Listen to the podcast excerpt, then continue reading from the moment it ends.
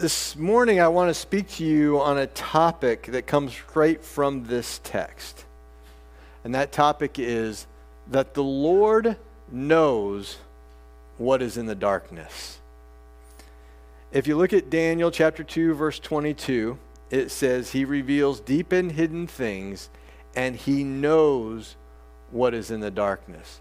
Now, I do hope you will keep your Bibles open because I'm going to be pointing to multiple sections throughout chapter 2 of Daniel as we go through this. And it would be helpful for you to uh, have your eyes on that. So whether you use your phone or your Bible, I pray get it open right now.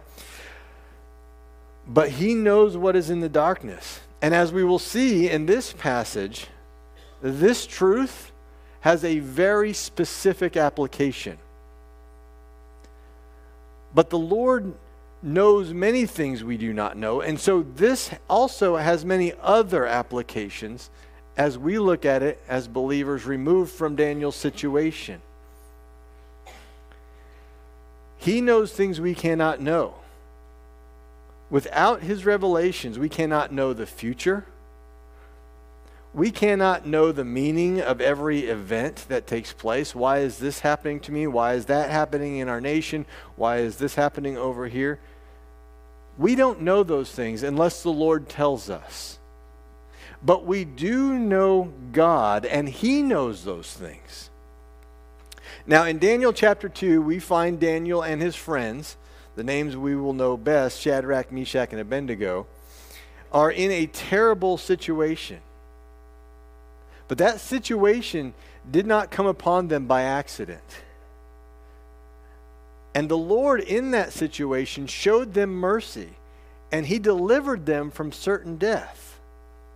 And what we just read this morning is the praise that Daniel gives upon the revelation that God gives them that will save them from death.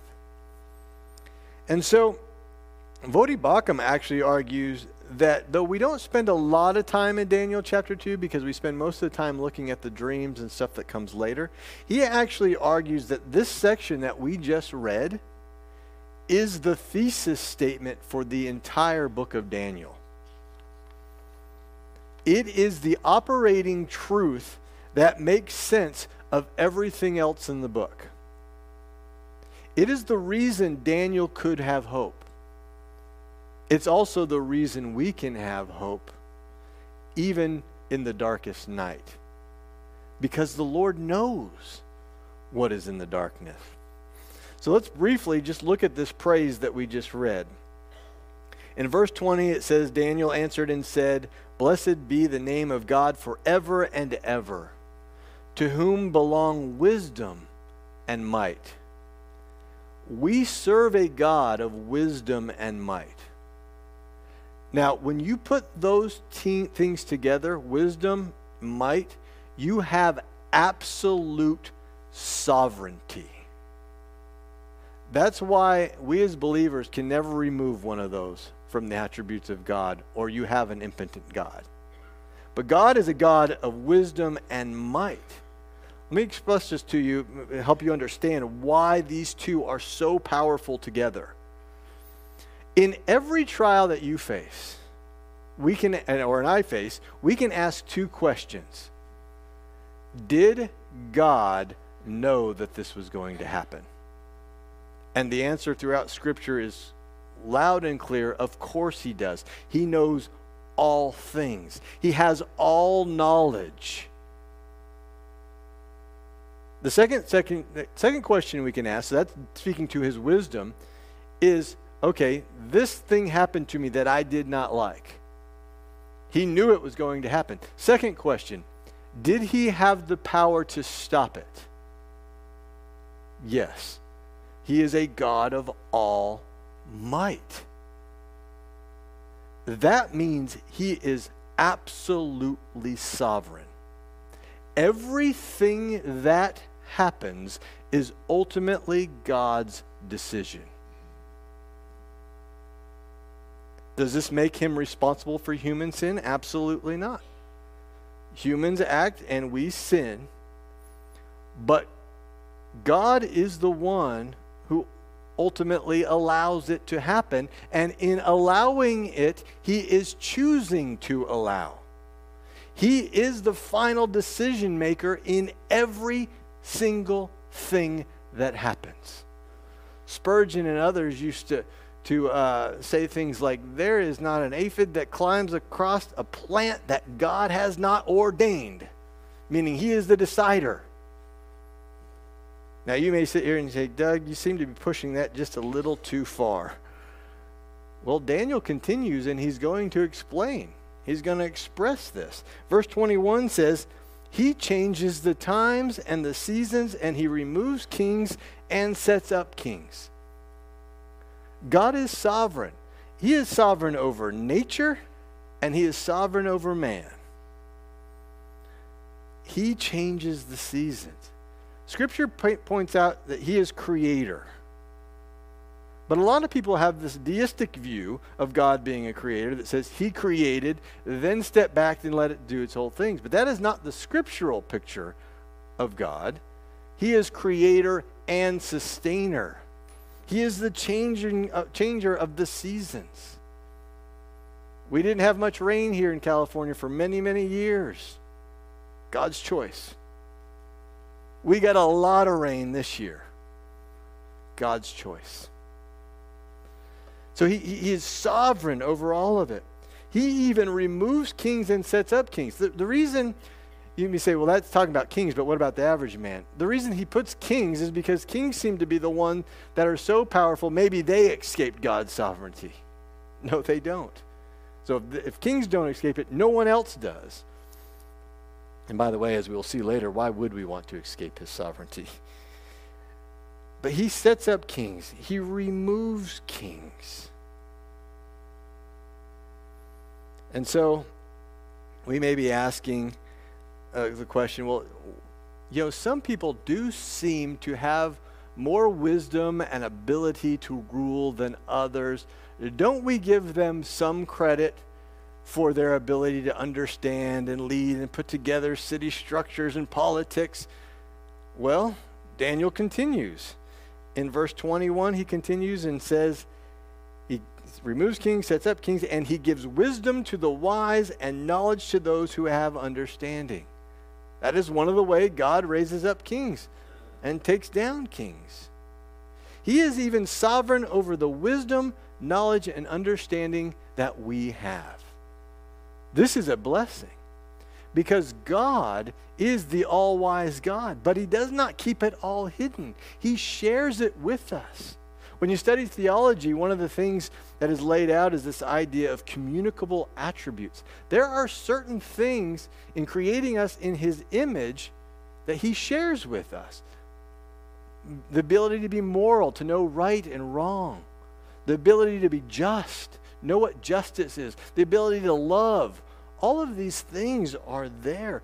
And the ability to know and think and understand truth and wisdom, it all comes from Him. He is the Father of lights, and He gives light to all men. So, as you sit here this morning, if you have any understanding of the world, even if it's mathematics, you do science, or you do English, or whatever job you're in, you have understanding, that knowledge came from God.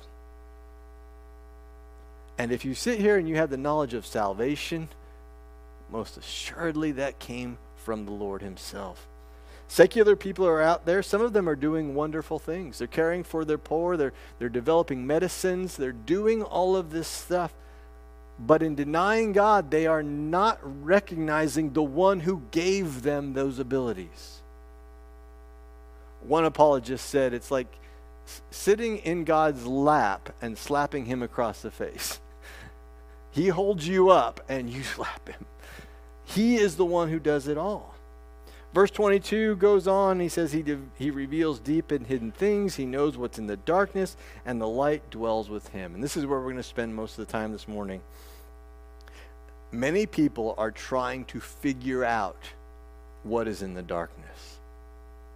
One of the questions that has been asked by philosophers for all of human history, it seems, is what is the meaning of life? What is the meaning of it all? Why is all of this happening?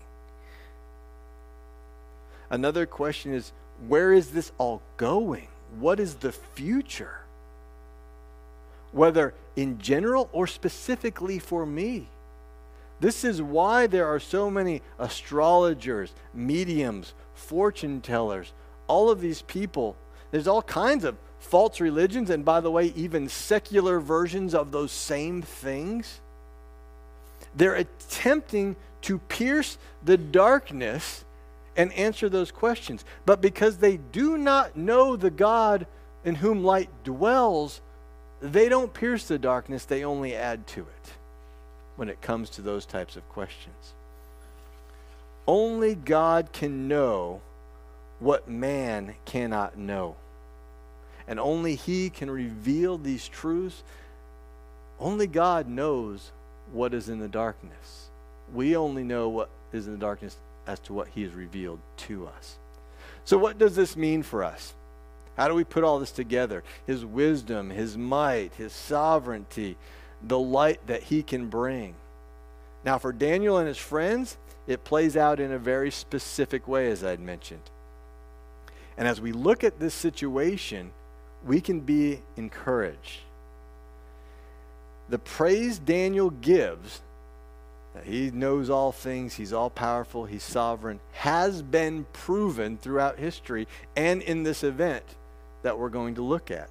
In verse 23, we read this this morning, it said, To you, O God of my fathers, I give thanks, for you have given me wisdom and might and have now made known to me what we asked of you. You have made known to us the king's matter.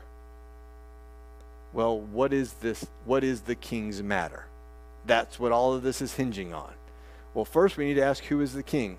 Look at Daniel chapter 2, verse 1. We did not read this this morning, but it says, In the second year of the reign of Nebuchadnezzar. So the king is Nebuchadnezzar. Now, the setting at this point in history is that Daniel and his friends find themselves in a terrible situation that is about to become a worse situation. God's children, terrible situation that's about to become a worse situation. You see, Israel had rejected God and they'd been worshiping false gods for years. They joined in an array of all sorts of cultural sins, but God was not mocked. They thought, well, we live in absolute sin, rejecting God, worshiping other gods, but at least we do the sacrifices and things. God's going to accept that. No, He didn't. And so God was not mocked. And after years and years and multiple warnings, God disciplines the nation of Israel. And to do so, God raised up the Babylonians and King Nebuchadnezzar to take them captive. Did you catch that? God removed the king of Israel and established King Nebuchadnezzar. What Daniel is praising is happening, and in this passage, it's happened. Now, just a quick note of application America is not God's chosen nation.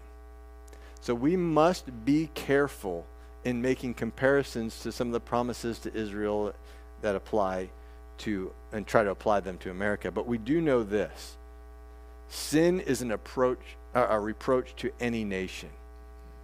And God often gives people the leaders they deserve because they're the leaders they desire. I mean, if you look at Israel through all those years, you desire pagan rulers who worship pagan gods, I'll give you the worst of the worst. And so we need to realize sometimes that even happens in other nations that are not God's chosen nation. We may not know why the wicked gain power, but God knows what's in the darkness, and He's still sovereign. So that's the king and the political ruler of the situation. What is the matter? What is the king's matter? Well, let's read verse 1 again in, in, for all of it. It says this In the second year of the reign of Nebuchadnezzar, Nebuchadnezzar had dreams. His spirit was troubled, and his sleep left him.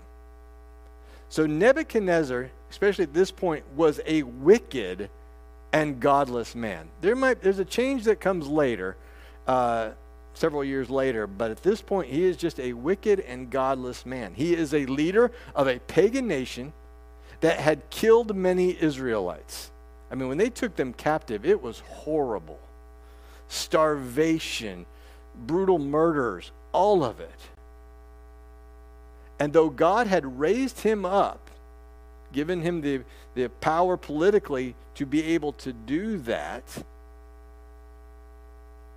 it was still Nebuchadnezzar's wickedness and his sins alone. God was not culpable in those. Now, Nebuchadnezzar was a man of absolute political power in his over what he ruled. He was a tyrant, a despot. I mean, you, you think of leaders having too much power and doing horrible things, he is one of them. But God not only sets up kings, sometimes even kings like this, but he moves them like chess pieces exactly where he wants them. And in this case, he begins to move Nebuchadnezzar. He was now going to trouble the troubler of Israel. You see, God knows the fears that plague the ungodly, even those who are extremely powerful. And He can do things like take their sleep from them. Even the most powerful amongst the, the, the world, God can play them like a fiddle anytime He chooses. And in this case, all it took to remove the sleep of one of the most powerful men on earth at that time was a dream. No evil ruler, no matter how powerful, will stand when the Lord decides to trouble them. And if he does not do it in this life, if they do not repent, the day of judgment they will melt. That's the God we serve. Now, so here's Nebuchadnezzar. He's in a difficult situation. He, he can't sleep. He is desperately troubled. He's probably had some, some anxiety and things like that before, but all of a sudden, this anxiety seems to be touching his soul. Spurgeon used to talk about the difference between anxiety after he became a Christian and before he became a Christian. He said, After I became a Christian, yeah, there were things that would stir me up, but nothing compared to when God convicted my soul of my sin. I was an absolute torment until I found the remedy. This seems to be the kind of trembling and torment that seems to be happening to Nebuchadnezzar. So, what does he do? He calls all his wise men the ones who are supposed to be able to look into the darkness and tell him the things he needs to hear.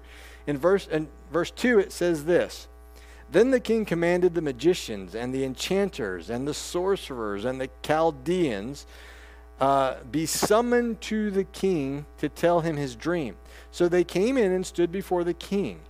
And the king said to them, I had a dream, and my spirit is troubled to know the dream. And the Chaldeans said to the king in Aramaic, you just see them fawning over themselves. They speak his language. They're, they're, oh, live king forever. Tell your servants a dream, and we will show you the interpretation. We have the ability to pierce the darkness when it comes to interpreting dreams. And the king answered and said to the Chaldeans, The word from me is firm. If you do not make known to me the dream and its interpretation, you shall be torn limb from limb, and your houses shall be laid in ruins. So the king calls them all together, but they are unable to help. Now he says the Chaldeans. Chaldeans was was a small nation not near near uh, Babylon at that time, where a lot of the they were kind of known for soothsaying and uh, astrology and all this kind of stuff. So he calls that group of men amongst his wise men to come to see him but they're unable to help because they're actually frauds and charlatans. They don't know the God of light. My friends, in every nation, in every city, And in many places that even call themselves churches in this nation, there are those who claim to be wise. And they even appear to be wise to the world. And we think, man, they've gained a lot of following, a lot of power. But they're just frauds appealing to itching ears. And again, these frauds often rise to power when times are good. Because people like to be told what they want to hear when their lives aren't at risk.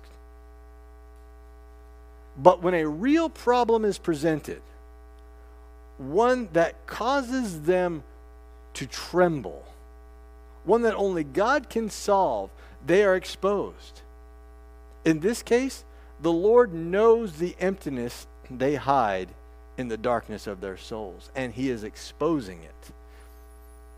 What He's doing is He's setting up a showdown between the false wise men and Himself, those who know Him. And since they cannot do what the king demands, he demands that all the wise men, not just the Chaldeans, all of them, be torn limb from limb. Now, this is not a false threat. This is not someone getting on the internet with absolutely no power and saying, anybody who can't do this uh, needs to be torn limb from limb. He will actually do it. We see this later when he throws Daniel in the lion's den and Shadrach, Meshach, and Abednego into the fiery furnace. Now, Daniel and his friends are actually some of the wise men. They're not the Chaldeans, but there's some of them in the court considered the wise men at this time. And so his life and their lives are on the line as well. In verse 13, it says this So the decree went out, and the wise men were about to be killed. And they sought Daniel and his companions to kill them. Verse 14 Then Daniel replied with prudence and discretion to Arioch. Arioch is the one who was sent out to kill them all. He is the captain of the king's guard who had gone out to kill the wise men of Babylon. Daniel declares to Arioch, Why is this de- decree of the king so urgent? Then Arioch made the matter known to Daniel. I can't help but see a little bit of humanity in Arioch.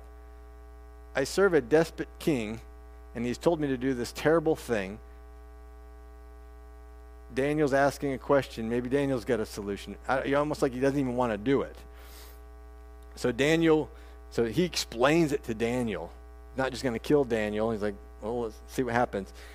Daniel goes in in verse 16 and requests the king to appoint a time that he may show him, show the king the interpretation of the dream. So again, they're part of this. They're not Chaldeans. They're sentenced to death as well now. And this brings Daniel into action.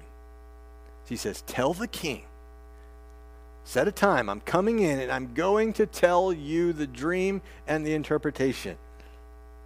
One problem Daniel doesn't know the dream or the interpretation. He's buying time. That's what he's doing. But immediately after that, in verse 17, it says, Then Daniel went to his house and made the matter known to Hananiah, Mishael, and Azariah, his companions. Now, just let me point something out there. Those are Shadrach, Meshach, and Abednego's uh, Hebrew names. They're very important here because all their names end in either El or Aya, which are references to the one true God. One of the things that Nebuchadnezzar wanted to do, because he even changed Daniel's name to Belshazzar, he said one of the things they wanted to do was eliminate any remembrance or knowledge of the true God of Israel. Remove it. So I'm even going to change your names. By the way, there are people in this nation who are trying to do that right now. Remove every cross in public areas. Take down X. Do this. No Bible in church, schools. Can't even be taught as uh, a history book or any type of book. You just can't have it. So this is what's happening. But Daniel uses their um, Hebrew names because it's very important who they know. Verse 18 And he told them to seek mercy from God of heaven concerning this mystery, so that Daniel and his companions might not be destroyed with the rest of the men of Babylon. So Daniel begins to seek mercy from the Lord because they too could not do what the king asked. They did not have the ability within them to do it, but they knew the one who could. So notice that they seek mercy. They have no right to demand a sovereign God do anything. They have no right, being sinful men from a sinful nation that is being judged, to demand anything of God. God is sovereign, but God is also gracious. And that is how they are approaching Him, knowing they need His mercy and His grace in this situation. So they approach the throne of grace. And what happens? Verse 19 the darkness of the hidden things is revealed. Verse 19 Then the mystery was revealed to Daniel in a vision in the night. God just gives it to them. Here's the dream. Here's what it means. Then Daniel blessed the God of heaven.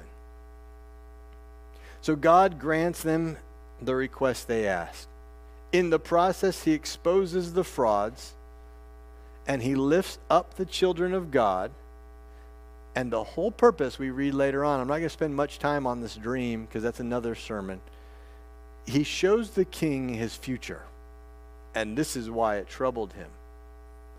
Because in the dream, God is showing them Nebuchadnezzar, you are a huge head of gold, a mighty ruler, but your kingdom will be overthrown. But don't worry, the kingdom that overthrows you will also be overthrown. And the kingdom that overthrows that kingdom will be also overthrown until there is a king and a kingdom made without hands that will replace it all and stand forever. And that is Christ and his kingdom. Nebuchadnezzar promotes Daniel and he pays homage to the God of Israel but he does not like the dream. Because later, you, you, I had a dream where I'm just a statue with a head of gold. Later, I'm going to make a full statue of gold and make everybody bow down to it. He rebels against this, but he has to give homage where homage is due because only the God of light could reveal this. So, application. What are we supposed to do with all of this? We're not in a similar situation. We're not in a, a situation where if, the God do, if God does not speak to us in a dream, we're going to die. So, what is this about? Is this a passage about the power of prayer? Well, that's in there, but not really. Because I can guarantee you there were many prayers that Daniel asked that were not answered. For many years he lived in exile and I'm sure on countless, uh, countless times he asked the Lord, Lord, remove us from this exile. Let us go back to Jerusalem and worship you like you've called us to worship. And the answer was no. You will die here. Your children will die here. And eventually, the generation after that, I will let go back. So it's not this passage, though we should be bold in praying, and sometimes the God actually answers, it's actually something deeper in this passage that he's telling us, more than just trying to get God to do what we want him to do with our prayers. This passage is about God himself and knowing him. He is the God of light. Our desire is not always to get our prayers answered exactly how we want our prayers answered. Our desire is to know the one who is the God of light, regardless of whether our prayers are answered the way we want. So, right now, you may be surrounded by all kinds of darkness. We live in a nation, as I've mentioned, that's being enveloped by sin, and not only sin, absolute absurdity in certain matters. Romans 1 says, When you suppress the truth in unrighteousness, the knowledge of God, you become vain and futile in your reasonings. And we have people trying to push policies through our government right now that are absolutely absurd, defy logic, defy reasoning. So we may be wondering, why is this happening? And these leaders who are pushing this are surrounded by frauds and charlatans who pretend to be wise but are fools because they do not know the Lord. In suppressing the truth and righteousness about God, their foolish hearts have been darkened, and they are rejecting his ways. More personally, we may be dealing with economic woes. You may be sitting here this morning actually nursing a body that is actually dying. And the list could go on and on. And we have the same questions, right? What is the meaning of all of this? Why is God allowing this in my life? Where is all of this headed? We don't have those answers. But we serve a God who knows what is in the darkness. He is a God of wisdom and might. And he changes the times and the seasons. He removes rulers and he establishes rulers. He is sovereign. What does that mean for you? And what does that mean for me? There is nothing, absolutely nothing, that comes into a Christian's life apart from his sovereign will and he makes no mistakes. There is no greater comfort once you begin to understand this. There is no greater comfort than knowing that every trial we face is ordained by a loving God.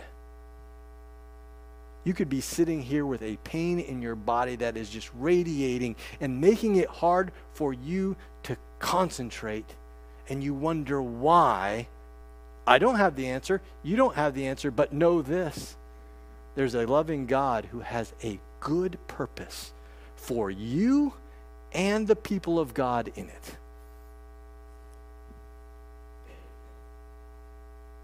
So, again, we may not know the future, we may not know the meaning of it all, but He does, and He's working it all for our good. We don't deserve any goodness from his hand. But he has told us what we could not know without his revelation. He has spoken to us in his word. And he says this the biggest problem you have, and the biggest problem I have, he says, sinners can be made right with God through his Son, Jesus Christ. He's revealed that. That, that can't be revealed through nature. He spoke through the prophets and through his word. And we can trust this sovereign God because of his great love for us. My friends, he's the most faithful friend you have ever had. I don't care how close you are to your spouse or anybody else in life. No one has been more faithful to you if you are a believer than Jesus Christ. Because you were wandering in darkness and sin. And the Lord knew what was in the darkness. He knew everything you deserved. And He still loved you. He loved you so much. He said, I am going to take on flesh and die for them in order to purchase them so they could be mine. That is how much I want them to be with me.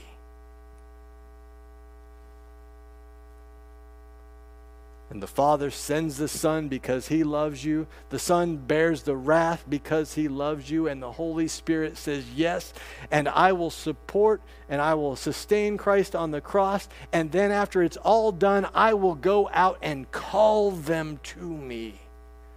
And I will give them new life in Christ, despite the fact that I know everything that's in their darkness. And so he's called you to him. And if you are here this morning, that has happened to you. You have new life in Christ, and the Holy Spirit dwells in you. He is a faithful friend. And even since you and I have become Christians, He has been more faithful than we could ever deserve. Even after betrayal, after betrayal, after betrayal of living in sin, even as believers, he looks at us like he looked at Peter after the denial and said, My child, I love you. That is a faithful friend, and he has promised, I will never leave you, and I will never forsake you. And in the last day, his kingdom will stand, and all evil will be overthrown. But for now, for now, temporarily, afflictions, sickness, and death falls on the just and the unjust alike. We may not know why, and he may not tell us why, but you can trust him.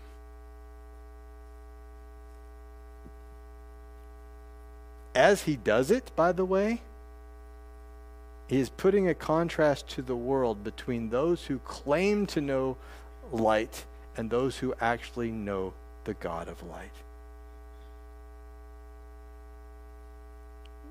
We can suffer cancer with grace.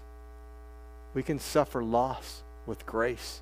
We can suffer lost careers and ruined livelihoods with grace because we know there's something greater that we have. So I close with this two sentences. We may not know what's hidden in the darkness, but we know that there is a loving God pulling the strings, and He is working all things for our good. So, my final charge to you this morning is this bear patiently, be still, even in the darkness, because His loving hand is in the darkness. Let's close in prayer.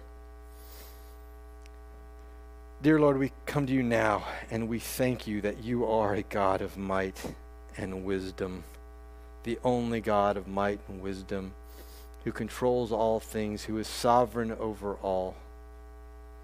Lord, so often we don't understand, and so often we, we chafe against your work. But Lord, we trust you.